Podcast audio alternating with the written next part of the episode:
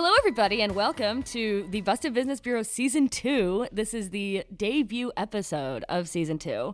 It is very exciting because I have a very special guest. She is the national organizer for CODEPINK. She's a rising superstar.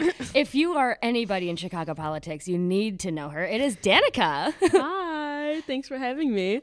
Of course. I didn't know I was I was on the debut of season two, so that's exciting. Yeah, this is how we're launching right into the second season. You are going to be fantastic on this episode because I need to tell the listeners. Usually, the way we do the podcast is that I tell somebody who doesn't know any fucking thing about the business all about it and record their reactions when they're, you know, drunk and full of brunch. But today, the two of us know a lot about what we're going to be talking about. Yeah? Yeah. Today's topic is Lockheed Martin. And if you pay taxes ever, this is a must listen. uh, and if you've lived in the city of Chicago for a full year, you've maybe heard the blight upon humanity that is the Air and Water Show. oh yeah. is this insane celebration that we do every year where we just have a bunch of like military planes flying around Lake Michigan. Lockheed Martin is a, a staple of the Air and Water Show. They're constantly, you know, sending the new plane that they have to. Which is so fun because it's like the F 35s, I think, and they're like notorious for crashing.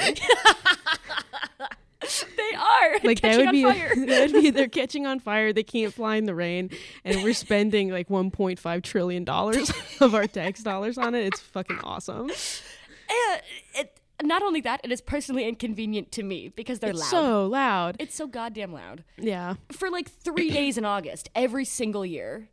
And then imagine if it crashed and you were trying to enjoy your time at the lake. Because people are like at the lake, tanning, swimming, enjoying time with their like kids and dogs. Mm-hmm. It's and like the largest free outdoor festival in Chicago, or second largest. It's one of those two. horrible. It's so damn loud. And you know, I mean, I don't know if you want to wait to get into it, but they do testing of the F 35 planes in Vermont. Mm-hmm. And, um, I, I was just talking to someone from Vermont who like works uh like on trying to kick at the F thirty five testing out of Vermont like on Tuesday or something For sure. And they're like 115 decibels, which is like not safe to hear all the time. They do testing four days a week, twice a day, I think. Oh my and, god! and they don't tell the residents when they're doing it because it's a quote national security threat. Like, I don't know who's attacking South Burlington, Vermont.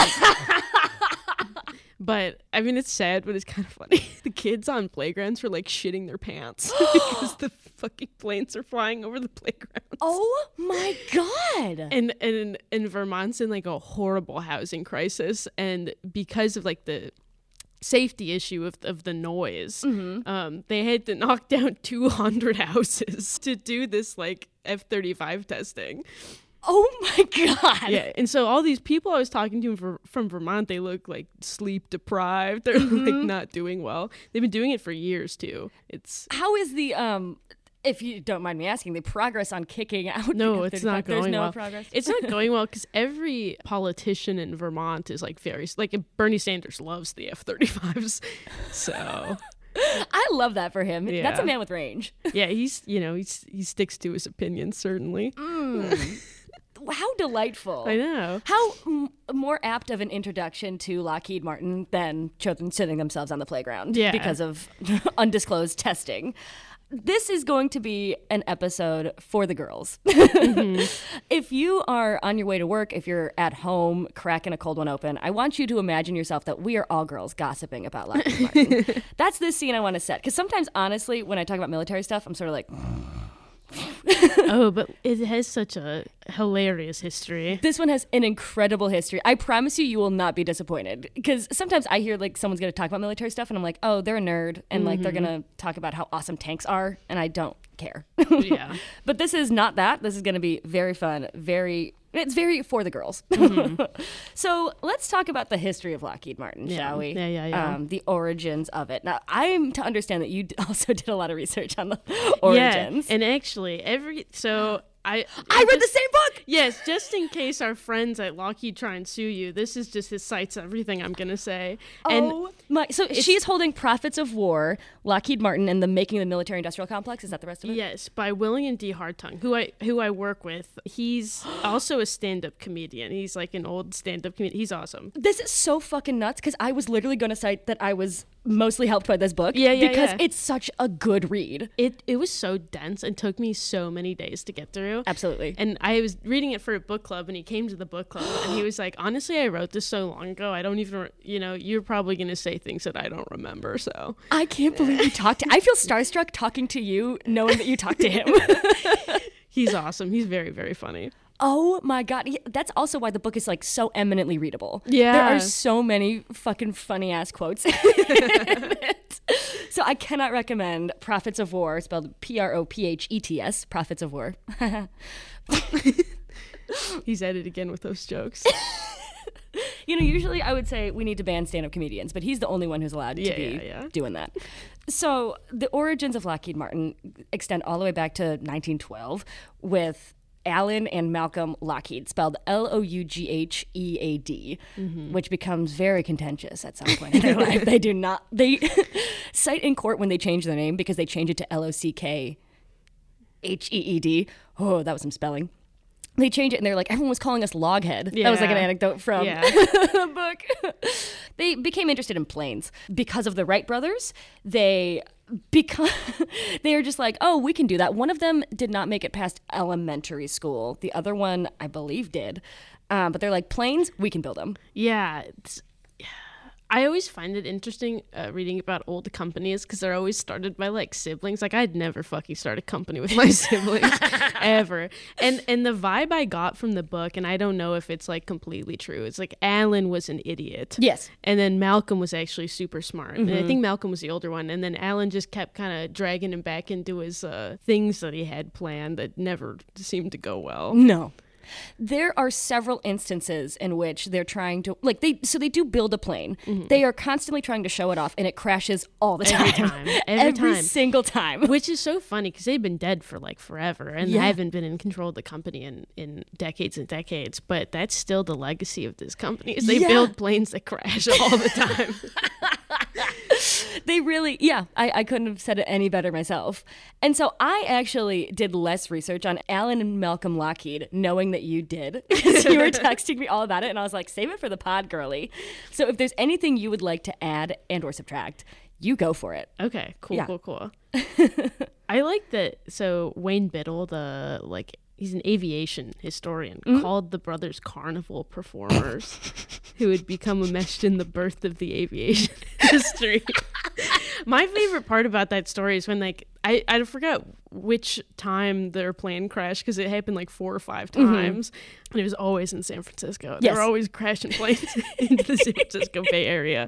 But um after they were like, all right, fuck this. We're throwing in the towel. And then they tried prospecting for gold in California in like 1925. Like this like the gold rush happened. They did not find any gold. It was over, and they were like, you know what? They didn't look hard enough. It's like that meme where he's like, I, uh, I don't know why I just tried to describe a picture meme from like 2002. but there was also an instance in which they were up for a contract. Somebody else won, but that they had only built one plane and it crashed. So then they had to give it to the Lockheed Brothers. They had to give it to the Lockheed Brothers, and it was for like the World's Fair. Yeah. and you know, I don't know a lot about airplanes or you know how Sure. fast they're supposed to fly and i'm sure it's come a long way since 1920 but they i was reading it and they're in uh, in the book and they were like the plane reached the highest speed of 63 miles per hour yeah. Like, whoa. like i've done that in my toyota camry back in high school I've done that on like a roller coaster, unrestricted. After they build and crash several planes, they decide to get into commercially giving people plane rides, like for mm-hmm. fun and entertainment. Yeah. That goes fine for a while. Then uh, the war starts, the Great War, the first one yeah and that becomes a area of interest for them. They're not one of the um, main participators in the war, the first one that there were planes in. At the same time, what would become Martin Marietta is also it's the Glenn L. Martin Company at this point is also participating in the war to much a greater degree of success. yeah, I guess we should say the company that we're talking about right now is just called Lockheed. Um, it became Lockheed Martin in like 1995 when it merged with Martin Marietta, and all those big defense companies were merging in the 90s. Because mm-hmm. Martin Marietta is already emerging of the Glenn L. Martin Company Yeah. and a different Marietta Yes. company, which is also the Marietta one is like also another merger. Yeah, yeah. I think after World War One is where Malcolm split off, and he was like, "My brother's an idiot. I can't fucking do this anymore." and he, and then Malcolm leaves, and like after that, Alan ha- has like a million different failures. But then Malcolm invents the four wheel hydraulic braking system. What? Yes. I didn't know that. yeah. so he was the smart one the whole time. Like I don't know what Alan was doing. His best. It's pretty cool. It's pretty cool. Yeah. I I feel like any siblings can perhaps relate to um just not being able to fucking take it anymore. yeah. Oh, also before World War One is when Lockheed hired uh, Jack Northrop, who was a very prominent aerospace engineer. Northrop might sound familiar because Northrop Grumman is a top five weapons company. Yep. So he worked for Lockheed Martin, and then I think he left for McDonnell Douglas, which became Boeing. So he's. so Holy Jack shit. Northrop was like He's getting around. he was like Gordon Ramsay. What's the what's the show where he like goes into all the like Kitchen bad Nightmares. yeah kitchen nightmares. Jack Northrop's like uh, the Gordon Ramsay of defense companies because he made Lockheed like a, a viable business for a, a, a long period of time. Do you think he was also like catty about it? Oh yeah, yeah. He said he left Lockheed because he got bored. I love that for him. I mean, I would too. Yeah. yeah. Barreling through, I pick up most of the intense research around the C 5A. Oh yeah, that's Uh, some good stuff. This is well after I'm pretty sure the Lockheed brothers are dead. Is there anything you would like to add? Yes. Yeah. So Lockheed Martin went out of business during the Great Depression. yeah. Okay. And it was just Allen at this point. They couldn't effectively pivot to military contracting like they were supposed to, like all the other companies did in World War One. So it went out of business, but an investor named Robert Gross tried to buy the company for forty thousand dollars. Someone else tried to buy the company too, and for like legal reasons I don't understand, they had to go to court and fight over it. And the judge said to Robert Gross when he when they approved him buying the company f- from Allen, because Allen was such like a notorious idiot, the judge said to him. I hope you know what you're doing, young man, because he bought this company in 1932, which was like year Oh. three of the Great Depression.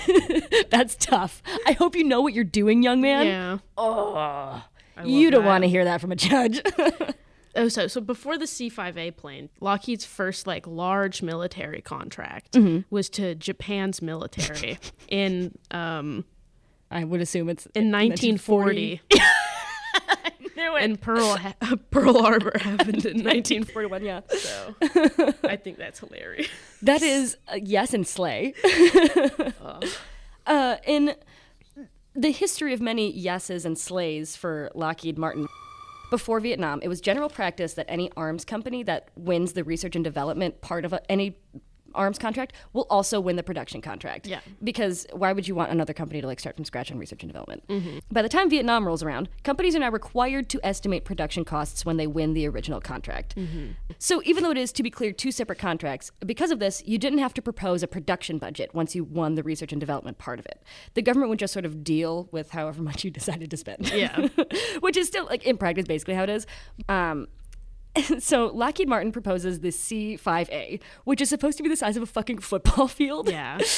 They called it the Galaxy. That was Lockheed's version of the plane. Yeah, They decided that other cosmic bodies were not large enough. Yeah. They didn't encompass. I think they had another plane called like they were named after constellations. So Galaxy was supposed to be like the biggest one, mm-hmm. and it was specifically for Vietnam. They needed a massive plane to transport a bunch of stuff to Vietnam. Yeah. So instead of taking several trips, they're like, just put it all in Just one. put it in one. Pack it up. Let's go. Yeah. I, I feel like we've been foreshadowing this whole time. Spectacular failure. Oh, it went horribly. from Prophets of War, quote, in the case of the C5A, slipping on schedule would bring penalties of over $12,000 per day, with a maximum fine, fine of up to one, uh, 11 million. I can read. Lockheed would also be responsible for absorbing the cost of structural deficiencies. Some bragged that the arrangement was, quote, probably the toughest contract for a major defense system ever ever entered into the Pentagon. However, $11 million as a total penalty for a giant like Lockheed Martin wound up being fucking nothing. So, Yeah. just, so it truly was like a slap on the wrist in terms of how much they went over budget. like the government is paying them to make a plane. This They was in the 60s. This is in the fucking so it's 60s. a lot more money than it Yeah. sounds like. Yeah. And it goes so terribly wrong for aerospace engineering reasons that, like, I think one who doesn't have expertise in it could imagine. Yeah. Building a plane the size of a fucking football field that goes quickly, hard. and they had to build like I think the government. Well, originally the Air Force wanted to choose Boeing's design. Mm-hmm. It was cheaper, and like Boeing had more of a rapport with the Air Force. Mm-hmm. But then Lockheed spent a bunch of money on lobbying, and they were like, the Air Force like, yeah, that's fine, we'll get yours. The problem with this sort of contracting, as emerged during the history of the C5A project, was that companies were being asked to project prices o- over a long period of time. This left ample room for the time honored concept of buying in, where an arms manufacturer would bid low in order to get a contract and receive hundreds of millions or even billions of dollars once it charged the Pentagon for the final and much higher cost of actually building the system.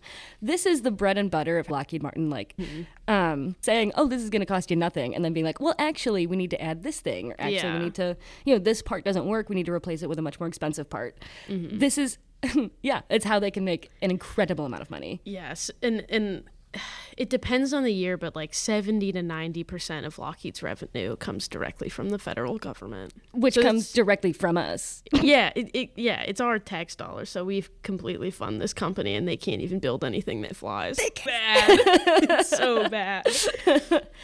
Do you remember the, the story of Ernie Fitzgerald, an outspoken critic of the C5A?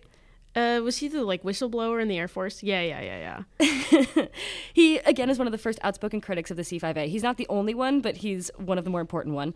Uh, from Prophets of War, Fitzgerald's decision to speak out came at high personal cost. In May of 1969, the Air Force's Office of Special Investigations started an inquiry regarding Fitzgerald, a probe that was described by one Pentagon insider as a fishing expedition looking for personal information such as incidents of extramarital relationships, drugs or alcohol abuse, or homosexual contacts. When none of these avenues of inquiry bore fruit, OSI hung its hat on the false accusations that Fitzgerald had engaged in unauthorized circulation of classified documents. Later, in a Kafka esque maneuver that was unprecedented even in the annals of the Pentagon, the Air Force moved to revoke Fitzgerald's career tenure on the grounds that the original letter bestowing it was a computer error.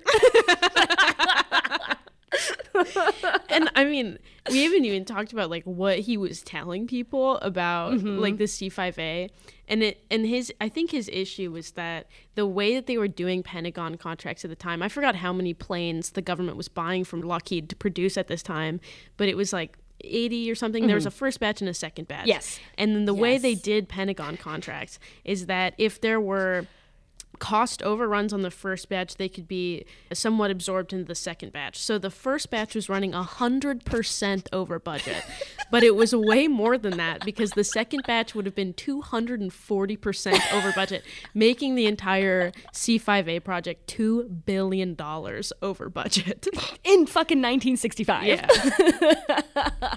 Holy shit. Sometimes it's hard to abstract these numbers in your mind, Mm-hmm. Uh, especially when they're just like being thrown at you in the form of a podcast. But I want you to really pause and consider how much money that is. Yeah. How, how much that could have gone to anything else. And the whole point was like it was supposed to um, land on anything. Like it didn't have to land on a runway. yeah. Because I don't know how much the listeners know about the Vietnam War, but uh, we didn't exactly have runways Not to land our plane. Especially, it would have required a runway that's like three or four times the size of an actual normal runway. Yeah, So, th- yeah, th- that's a little hard to make happen during the Vietnam War. yeah, So again, it must needs be remarked that it was a spectacular failure. There is not a C5A that does the thing that it's supposed to be doing, which is be massive and land anywhere. Even as the C5A scandal was unfolding, Lockheed's finances were rapidly eroding. This is also from Prophets of War. Mm-hmm. The Air Force met the company more than halfway in paying for the cost overruns, but the company still lost close to $500 million on the contract, which is fucking insane because, like, It's a horrible business model. Like Yeah. Lockheed, for all of its history, has been going out of business every like ten years.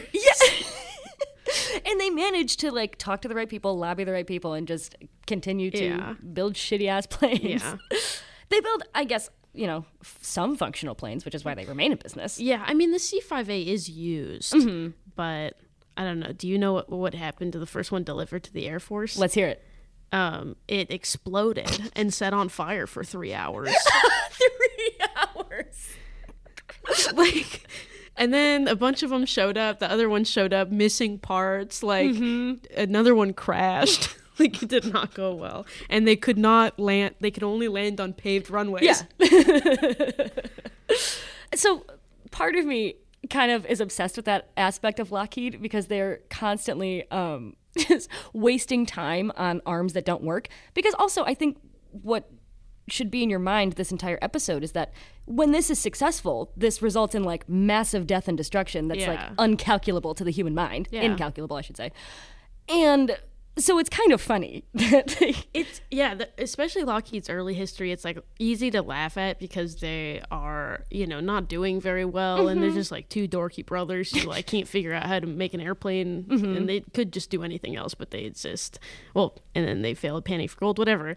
But now it's like Lockheed Martin is such a they're the biggest arms manufacturer in the world. Mm-hmm. They make bombs and they work on nuclear stuff too. Mm-hmm.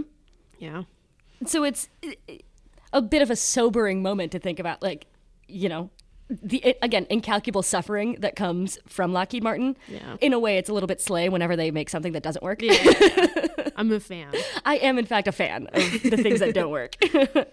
Do you you know about the, the coffee maker and the toilet seat? yes, I, I would like to hear it from you, though. Are you sure? yes. I mean, it happened later, but it was for the C5A plan. Let's do it. You know, we just said it went two billion dollars over budget the hmm. project.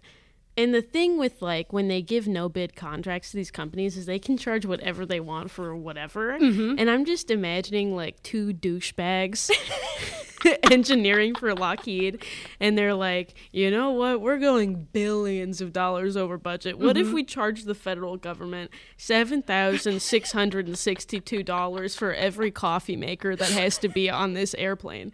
And I I I wanted to drive myself a little crazy, so Yes. I, I went to like an inflation calculator. This happened under Reagan when they were adding the, the coffee makers to the to the, The planes. C5A, yeah. What do you make your coffee in, Christian?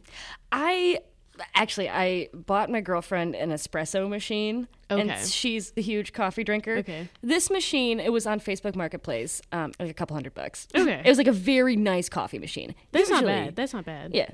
I use a French press. I got it for twenty dollars like six years ago. Meow meow. And um, so this coffee maker, adjusted for inflation, cost twenty seven thousand dollars. like they're just. And the same thing happened with toilet seats. Like they uh, charged the government six hundred dollars per toilet seat. At least the toilet seats and the coffee makers work. Yeah, and I hope the coffee is delicious. It better be. Yeah, I, I can only imagine what a $27,000 cup of coffee tastes like. because I don't know what they're using those planes for anymore. I don't know what they were using. They never used them in Vietnam. they never used them in Vietnam. Uh, it's funny and it's sad, but it's also very funny. As a result of the massive budget overruns of the C5A during Vietnam, um, the federal government decides to bail out Lockheed Martin through a series of this is honestly where I kind of fall asleep, like loans and uh, there's this specific stipulation for the loan. They got to pay this back. Stuff I don't understand. They are unable to pay back the original, whatever they're supposed to be paying back.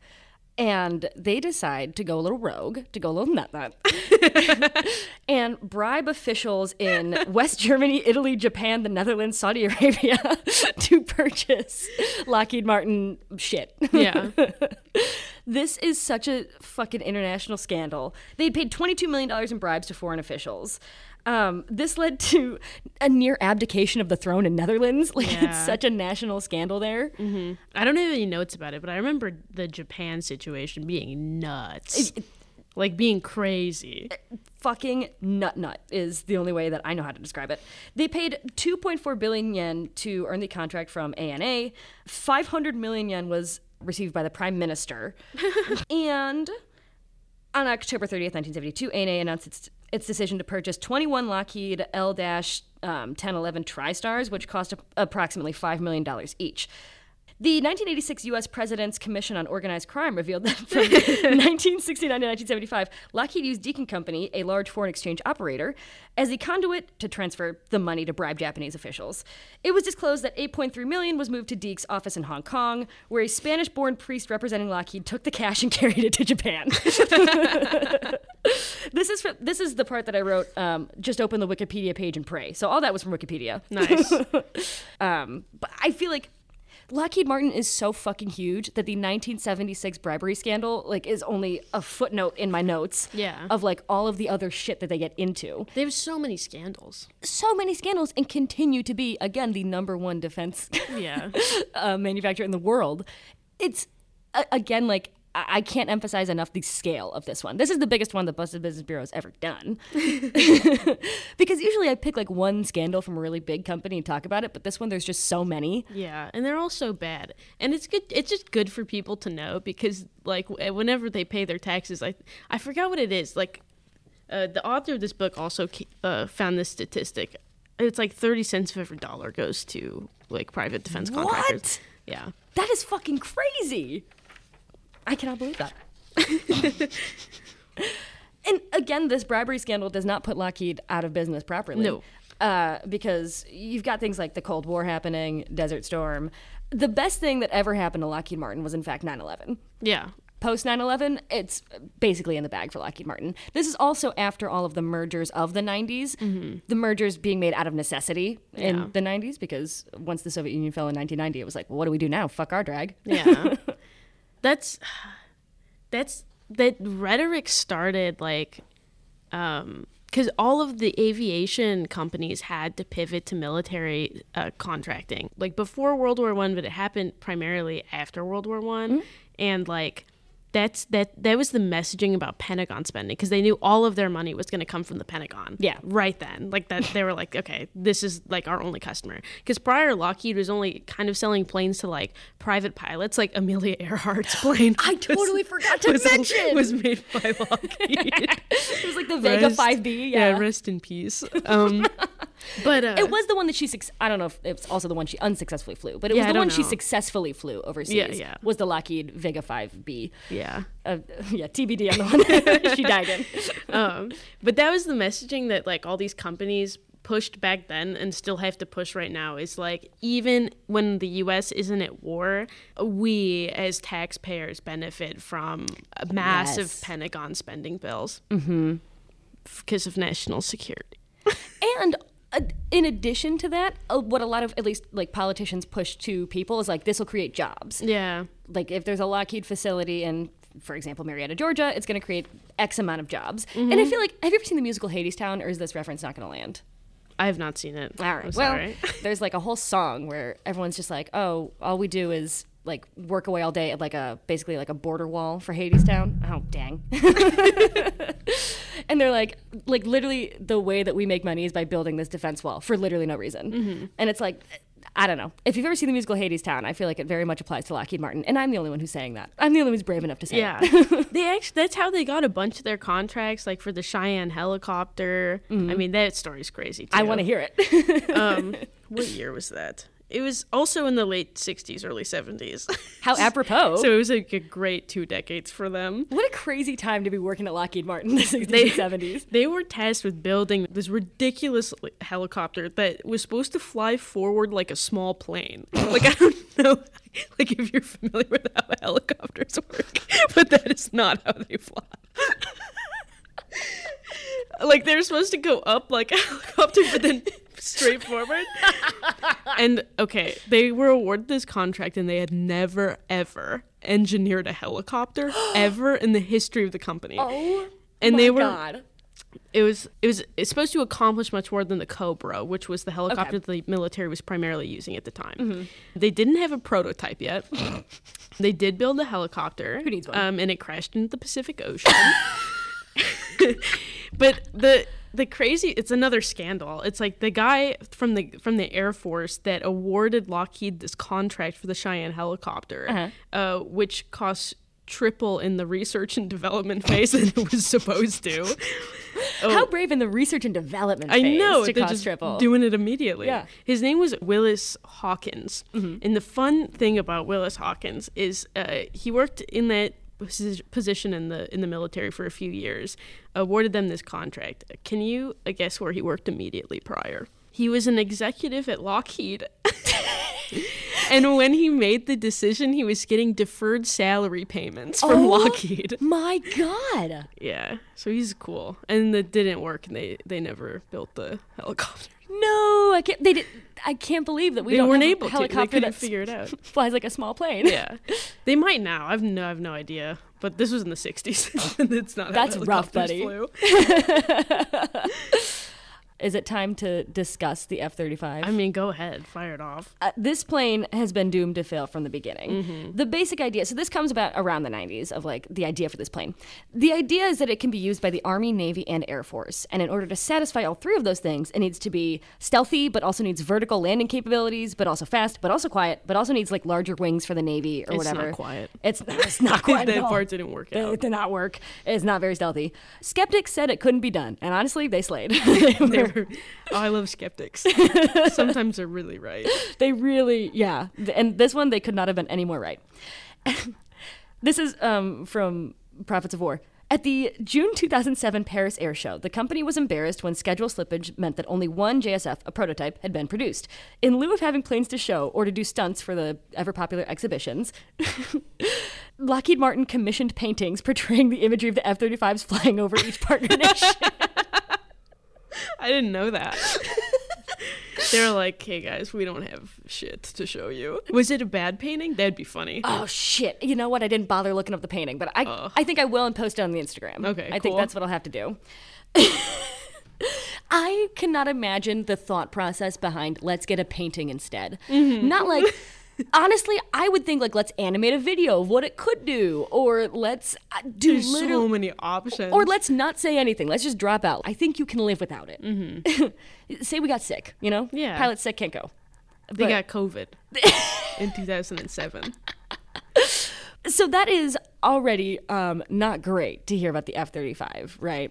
That it's already falling behind schedule in two thousand seven. It was already behind schedule before then. Um, the F 35's program di- program difficulties carried over into late two thousand nine, even after Secretary of Defense Robert Gates had vouched for it as a worthy follow up on the F twenty two. An internal Pentagon report leaked in late November, five months after Congress ended the F twenty two program, suggested that the Joint Strike Fighter was so far behind schedule it could cost an extra 16.6 billion over a five year period. The rush to produce planes without full testing raised the specter of expensive fixes after the aircraft had been produced, and thus the retention of large, expensive engineering staffs much further into the life of the project than originally intended. It hurts. it hurts so bad. And this is also one of those things where they had purchased it before any sort of again meaningful prototype had been produced which many people are very critical of like the fly before you buy model of Yeah. getting planes and shit because I, I do feel like that you need a worthy prototype in order to make such a lofty claim as mm-hmm. this is going to work for the army navy and air force Yeah, it's been so long now, and you know, and now they're like, I mean, they terrorize people all over the world, and like, Yeah. Saudi Arabia has a bunch of F thirty fives that they use in Yemen. Um, the UAE has a bunch of F thirty fives, or have been trying to buy F thirty fives from the U.S. for quite some time now, and now also they just they I guess terrorize uh, children on playgrounds in Vermont, and. And each test flight costs thirty six thousand dollars, and it's Oh taxpayer funded my too. god Yeah, That is absolutely fucking crazy. Because we're still talking about this in like 2021. Mm-hmm. Yeah. Like there's still articles being written about how behind schedule and how not working it is. um, from the New York Times, quote, one factor that kept sending the F-35 program off course was the level of control Lockheed exerted over the program. The company produces not only the F 35 itself, but the training gear for the pilots and maintenance technicians, the aircraft's logistics system, and its support equipment like carts and rigs. Lockheed also manages the supply chain and is responsible for much of the maintenance of the plane. This gave Lockheed significant power over almost every part of the F 35 enterprise. Quote, I had a sense after my first 90 days that the government was not in charge of the program, said Bogdan, who assumed oversight as the program's executive officer in December 2012. It seemed that, quote, all major decisions, whether they be technical, whether they be scheduled, or whether they be contractual, were really being made by Lockheed Martin, and the program office was just kind of watching. Yeah. That's not something you want to hear from the guy who's overseeing um, the project. And I think in the early 2000s, like as the F 35 system was like coming in, like starting to be a thing, Lockheed was also trying to like dip its hands into a bunch of different things. They really wanted a Guantanamo Bay detention facility in, in Cuba um, that was like, you know, arbitrarily detaining, torturing hundreds of Muslims from the war on terror. They really wanted to contract their interrogators. So they tried to like open up like a, a branch of Lockheed Martin that was like a consulting firm. yeah, consulting for like to send uh, to send interrogators to Cuba. It didn't work. It that, didn't. that didn't even work. they can't build planes. They can't build interrogation firms. They No. can't. They can't do a fucking thing right. No. Part of the F 35's, um, I guess, multiple scandals over the last fucking twenty plus years, um, involves a tweet. Danaka, how much do you think a single tweet is worth? I don't know. Um, in oh god, what was it? Maybe 2016. Donald Trump tweeted, "Based on the tremendous cost and cost overruns of the Lockheed F-35, I've asked Boeing to price out a comparable F-18 Super Hornet!" Exclamation point. Lockheed Martin shares fell about 2%, while Boeing's went up 0.5%. Trump's tweet shaved off $1.2 billion of Lockheed Martin's market value. That's awesome. That's is- the best thing he ever did. I did not realize the power of a single tweet until that moment. and so he and Marillyn Hewson, the Girl Boss CEO, for quite a period of time. Oh, she just bought a beautiful home in DC. Oh, did she? It's a stunning home. Ah, At least she has taste. yeah. They had a very um, tense relationship, which is not a great thing to have when you're the number one defense contractor in the Yeah. world. This is from Bloomberg. Lockheed Martin Corporation's F 35 jet remains marred by more than 800 unresolved software and hardware deficiencies Hell of varying severity that could undercut the readiness, missions, or maintenance, blah, blah, blah, blah, blah. Canada will begin talks with Lockheed Martin to, pur- to purchase 88 new F 35 warplanes, selecting the U.S. aerospace giant over a European rival to deliver fighter jets as soon as 2025. I can't. I don't get it. Like, I mean, I get it. It like you know, whatever. Like, okay, the U.S. makes up forty percent of the global arms trade. So if any of these deals were to fall through, it's like our economy. That's that's Yeah. a big reason why we sell so many weapons. Yeah. But um, uh, what was I gonna say? I forgot. it's gone. It's gone. Oh, can- yeah, Canada. They're just buying like 'cause they uh, an F thirty five crashes like every month. Yeah. like it's pretty frequent. You can just look up F 35 crash. Like there was one in 2014 where it caught on fire before the pilot took off. Oh hell. And oh, so rest in peace. I don't know. no, he's fine. Oh, cool. He got it. Nice. So had it caught on fire like 30 seconds later, he would he would be resting in peace. Yeah. Um, because it was like again right before he took off. So it caught on fire. He had to like get out. Lockheed Martin tweeted a couple weeks ago. They were like, "Our first female F thirty five pilot." okay, this has been going on since the 90s. Why now? I know. Girls. Um, hashtag more girls in warplanes. Yeah. Like one just cra- like in the last few months crashed into the South China Sea, and a bunch of like uh, Chinese politicians were like clowning it on Twitter. it's like a joke to every other country. They're like instead of giving Americans free college, they're making them pay for planes that crash into the ocean. Like that's what we get. Yeah. we don't get free medicine. we get airplanes that like make kids shit their pants in South Burlington. That is every single other country's joke on Twitter is Yeah. to clown us for not having free healthcare or uh, other issues that we have, and it's like, man, they're really right. they really crushed it on that that one dunk that they have. Um, yeah, the F thirty five. What a fucking nightmare through and through. One of their uh, planes, the F twenty two, was so bad it united John McCain and President Obama. they came together. This was um, pre F thirty five.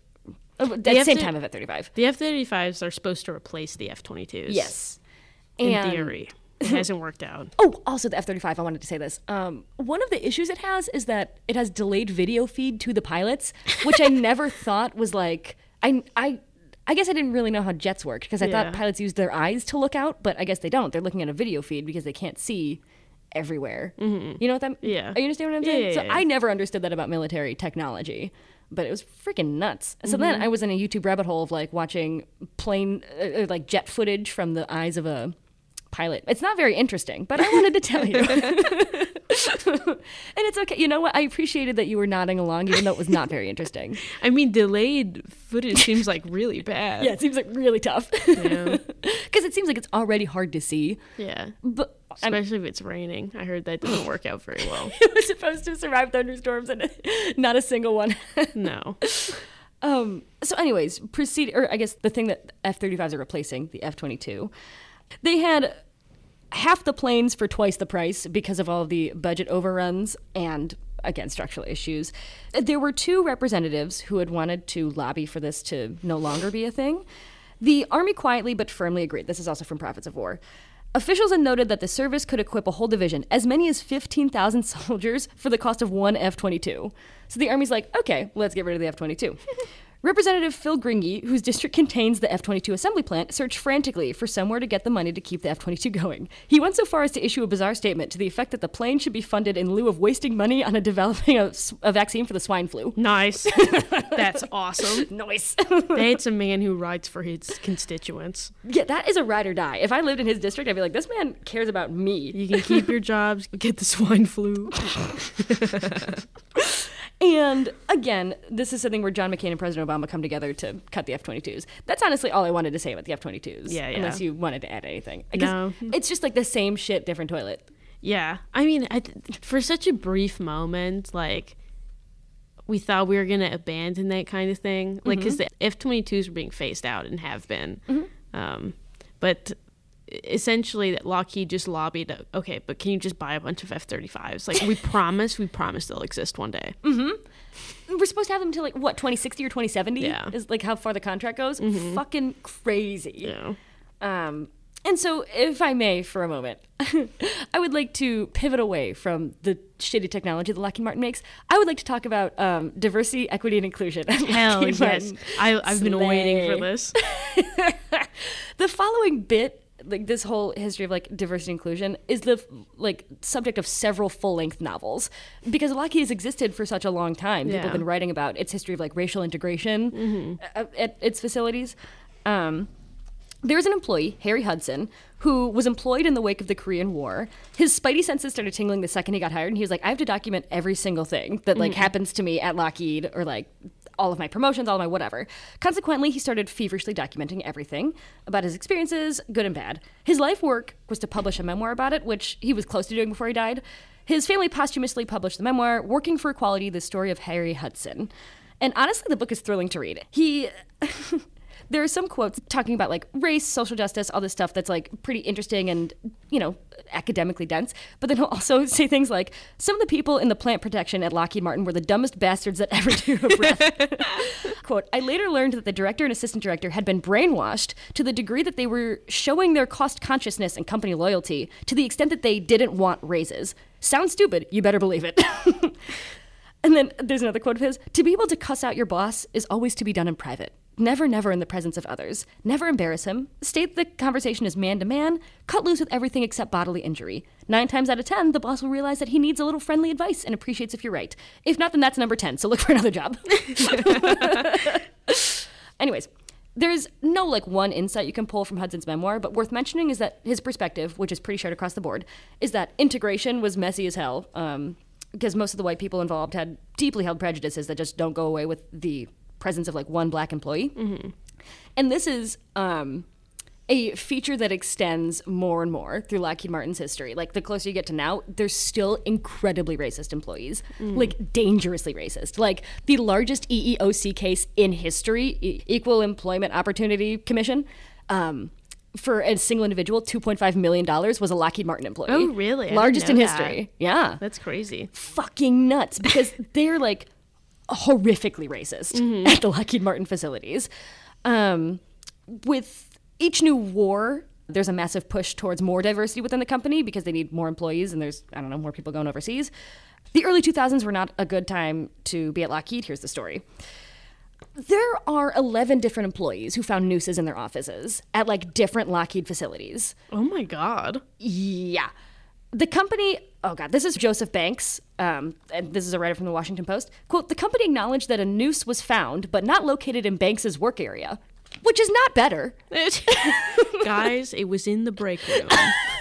It's fine. It's totally fine. Like, if it was at his locker, then we'd have a problem, but break room where everyone can see it? well, then that, what's the issue here? Oh my god, that's terrible. Adding that quote, although the incident was investigated immediately and thoroughly, the investigators had not been able to determine who was responsible. There's another employee who I think worked with Joseph Banks, or at least at a Lockheed Martin facility. Quote, Gilligant, who is 52 and white, said he heard the N word used countless times in the workplace. He said he began reporting to the incidents to the supervisors at Lockheed, providing the names of workers who had taunted black people with nooses, then had to change his home phone number after receiving so many threats Uh, like a white employee who's trying to report racism is also getting like incredibly threatened at Lockheed Martin. So if you're wondering who's you know in the admin offices providing these F thirty five contracts or whatever, it's incredibly racist employees. I was we get to pay their salaries too. That's very cool. Gilligant says that he's seen roughly a half dozen nooses displayed during his tenure with Lockheed, and that the two most recent ones occurred in the spring of 1999. Uh, yeah.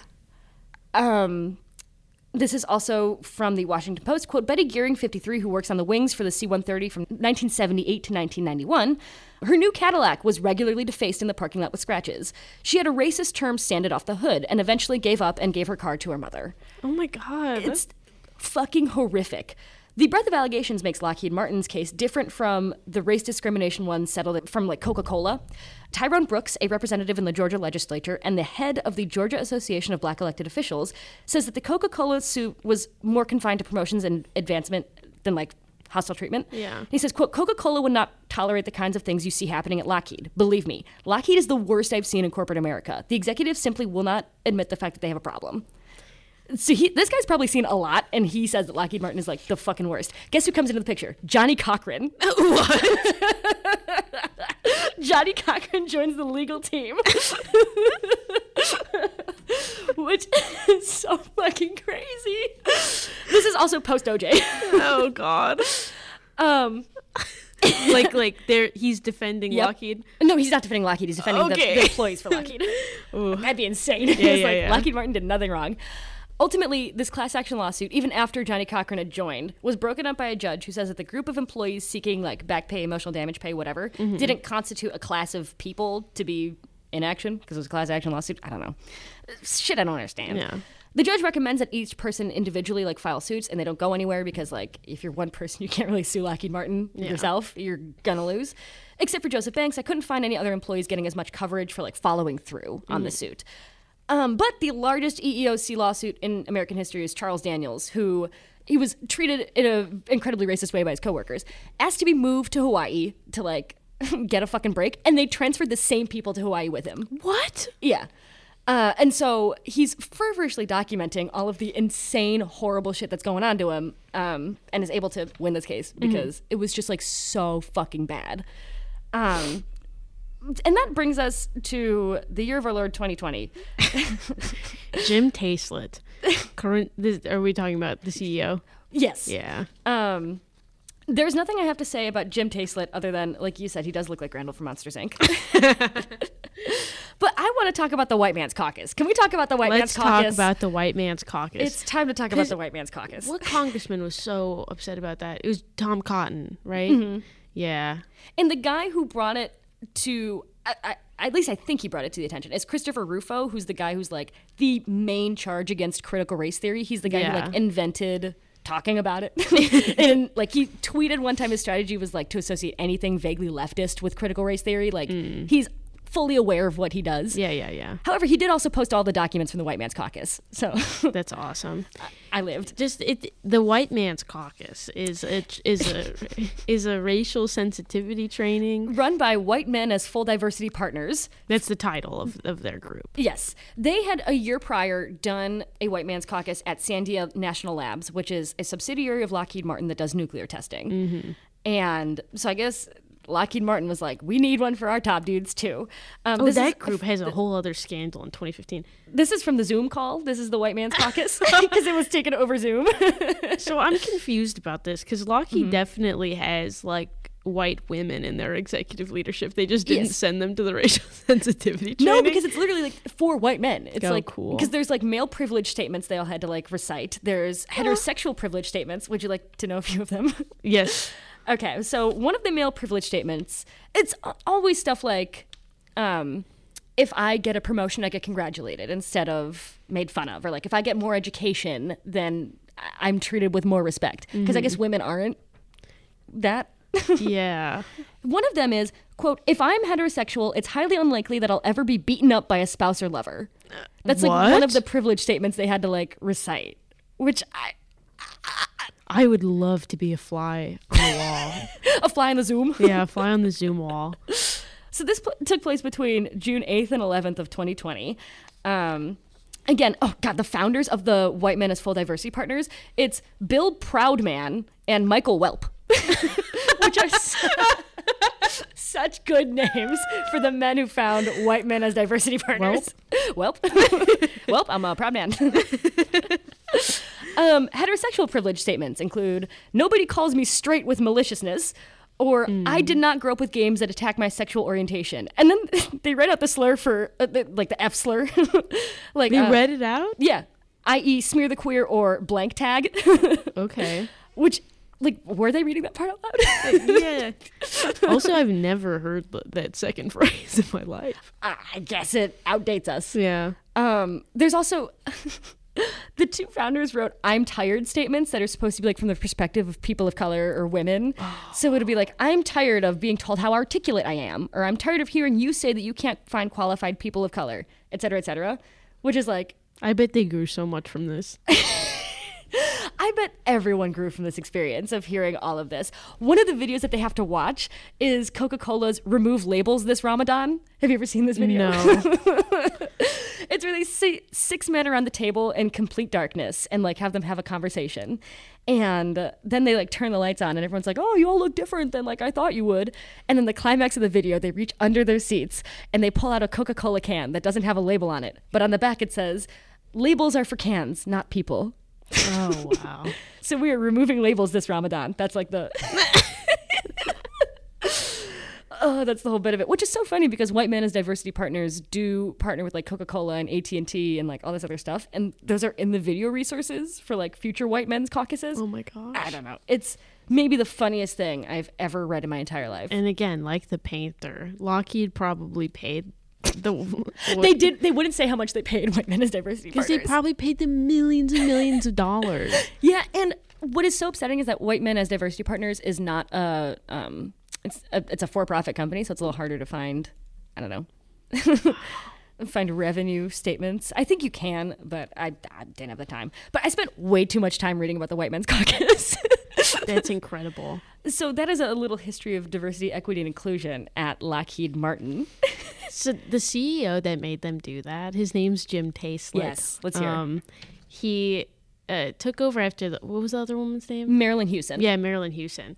Um, and he's like Do you know why Marillyn Hewson got the job? Sorry to interrupt. Noah. she, there was supposed to be a man who was going to step in as CEO, and then he was let go because he had inappropriate contact with a like young female employee. So then they were like, "Guess we need a woman now." Boom, Marilyn Houston. Oh my gosh. Girl boss moment. Slay. It was honestly slay and yes. And then when they picked the new CEO, she was like, mm, "Not another woman." I'm pulling the ladder up, right up with me.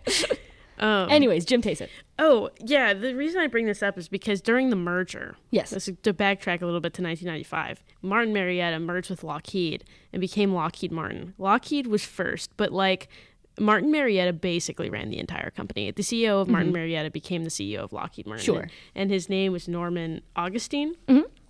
Um, I, I want to tell the story because it's such a common practice in defense companies, Let's hear it. and that it, it, it comes back to Jim Taiclet, I promise. um, uh, so Augustine served on the Defense Policy Advisory Committee when he was the CEO of Lockheed Martin. Okay. Uh, sorry, Defense Policy Advisory Committee on Trade, uh, that had such a massive influence over arms sales, and Lockheed Martin benefits from arms sales, and it also had a huge influence over like Pentagon budgets, that kind of thing. Um, and over fifty percent of our Pentagon budget, which is eight hundred billion dollars this year, goes straight to private companies like Lockheed Martin. Slay. Um, so that's relevant because like they all of these CEOs like are also on the boards of think tanks. like that make our foreign policy. So Jim Taiclet is a member of the Council on Foreign Relations, which is a super influential think tank. Okay. Um, that impacts policy all the time. Just to- Is he the chair of it or is he just like on the he's a board member, I think. Okay. Um, so like the Council on Foreign Relations made policies like containment during the Cold War. Oh god. A- a notable alumni Henry Kissinger. Like it's not it's not epic. And then like his response to the BLM protest was to make these people go to the white man's caucus. and then a bunch of Republicans got so mad at him. Like I promise, like he is he is not a like just Jim Taiclet, our our left wing hero. you know what I mean? He's our woke king like uh, of yeah. diversity and slaying. That is Um, fucking crazy. Oh, but you you mentioned something that made me think of the 2015 scandal. Let's hear it. Uh, where are my notes? I'm that? having so much fun. I need I- to say, I'm having a friggin' blast. um. So one thing that Lockheed spends its money on is lobbying. Like they spend millions and millions of dollars. Is this a Sandia Labs one? yes. So that's that's what made me think of it as yes. Sandia Okay, Labs. amazing. Um. So they lobby Congress and the Pentagon to give them certain contracts, like the Cheyenne helicopter, that kind of thing. And also, I'm sorry to backtrack, but Sandia Labs is the subsidiary of Lockheed Martin that does nuclear testing. Yes, yes. Um, in 2015, Lockheed Martin paid the Department of Justice $4.7 million because its subsidiary uh, got caught using taxpayer dollars to lobby the government to give them a massive contract. Oopsies. Oopsies. I made the same mistake at my last job. It's such a wacky, it's a wacky occurrence, and it's such a it's like the the biggest repeat offender of federal fraud when it only exists because of federal budgets. Yeah. It's awesome. It was so. F- also, Sandia Labs um, continuously is fucking up their testing. There was a detonator that blew up in an employee's hand What? as recently as like 2014. Yeah, Their like- hand gone? I actually didn't check. I mean, it must be. It, mu- it certainly must be. I don't know how bombs work. I'm gonna be honest. I don't know how they work. But if I was holding one and it went off, I I, would, would be, be confident little- I don't have a hand anymore. I would be a little afraid. One would say. I'd be like, ow, it hurt really bad. I mean, maybe it wouldn't. Maybe I wouldn't feel anything. And there's a specific woman that Sandia Labs was lobbying, and I was I- I'll have to pull up her name on my little computer here. But I was looking through her Wikipedia page, and she was so enmeshed in this scandal, and it doesn't even appear on her Wikipedia page. Like you That's- have to look this up about her to know that she was part of it. Um, lobbying. I don't know. You talk for a second. uh, woman. Uh, was she beautiful? I don't know who this woman is. Ah, she was some. I'll post on my Instagram later. Whatever. She was some representative. Um, and you know what? She is beautiful. um, honestly, of all the stories that I have about Lockheed Martin, I feel like we did just simply scratch the surface, but and yet go so deep at the same yeah, time. Yeah, yeah, yeah. Honestly, everything we've talked about is such a um, like, it's so um, routine for all of these companies. It's like the same thing happens with Boeing. The same thing happens with Northrop Grumman, Raytheon, General Dynamics, and then they pour all their money back into like political campaigns. Yeah.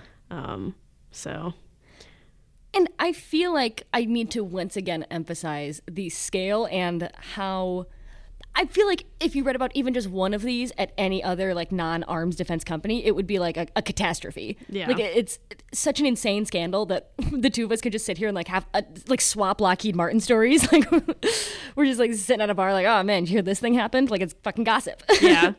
like it's insane how common this is for them. Yeah. And uh, you know, if you get mad enough about it, like things do change. like like it's it's silly, but when the coffee maker thing happened and when the um toilet seat thing at the same time they were charging like $70 for hammers like nine what it like nine dollars for a nail Yeah. like they were doing this for everything and so when that scandal happened like so many people got upset with it because they were just like outraged at the the military budget and like where all their money was going Yeah. so I don't know, get pissed about it more often. Like this is our money. This is like this is what our this is what our taxes go to. Yeah. And the amount of like overbilling scandals that are not the ones that we just talked about. Yeah. Like there's a subsidiary of Lockheed Martin that's Tools and Metals Inc. wow. the um, president of Tools and Metals Inc. went to fucking prison for this. Okay. Like they were overcharging for like perishable building materials, which I guess is like nuts and bolts. I guess those do perish over time. Tools and metals. Tools and metal, like bolts and shit. Yeah. Um, and Lockheed Martin had to pay fifteen point eight five million dollars to like settle that specific one. But that's like it's just like one of the very, very many settlements that Lockheed Martin pays to the federal government to then I guess just receive again for the new contract. I know. Like, like uh yeah, there's a bunch of lawsuits open against Lockheed Martin. If it's either in Florida or California, where because okay, the the manufacturing of weapons, the use of weapons, anything that Lockheed makes is like so detrimental to the environment. yeah. Like I forgot how many how many gallons of, of, of gas. It's like several gallons of gas that the F thirty fives use every like thirty seconds. Yeah. and so uh, they like uh, their manufacturing plant like poisoned the groundwater or something in like mm. Florida or California or like the dirt. I don't know. So it's like causing ir- irreparable like oh, and then the Lockheed Martin was contracted to do the environmental cleanup on one of them. it's it's ridiculous. It's ridiculous.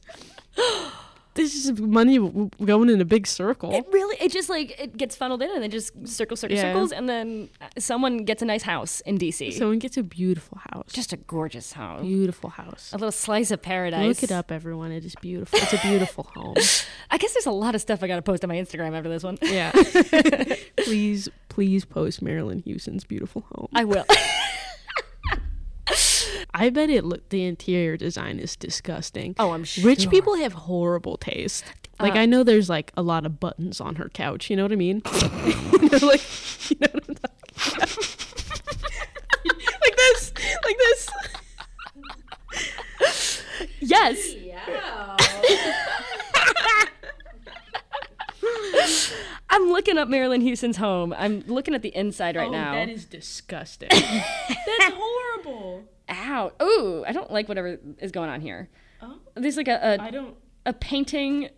It seems inappropriate. Yeah, there's a few inappropriate paintings, uh, inappropriate handrails, inappropriate columns. His couches look so uncomfortable. Yeah, th- those are not for sitting. No. Those are for display. Oh man, I'm looking at her bedroom now. She's got um a cheetah print throw at the foot of her bed, Oh my and her bed looks like a like a cage.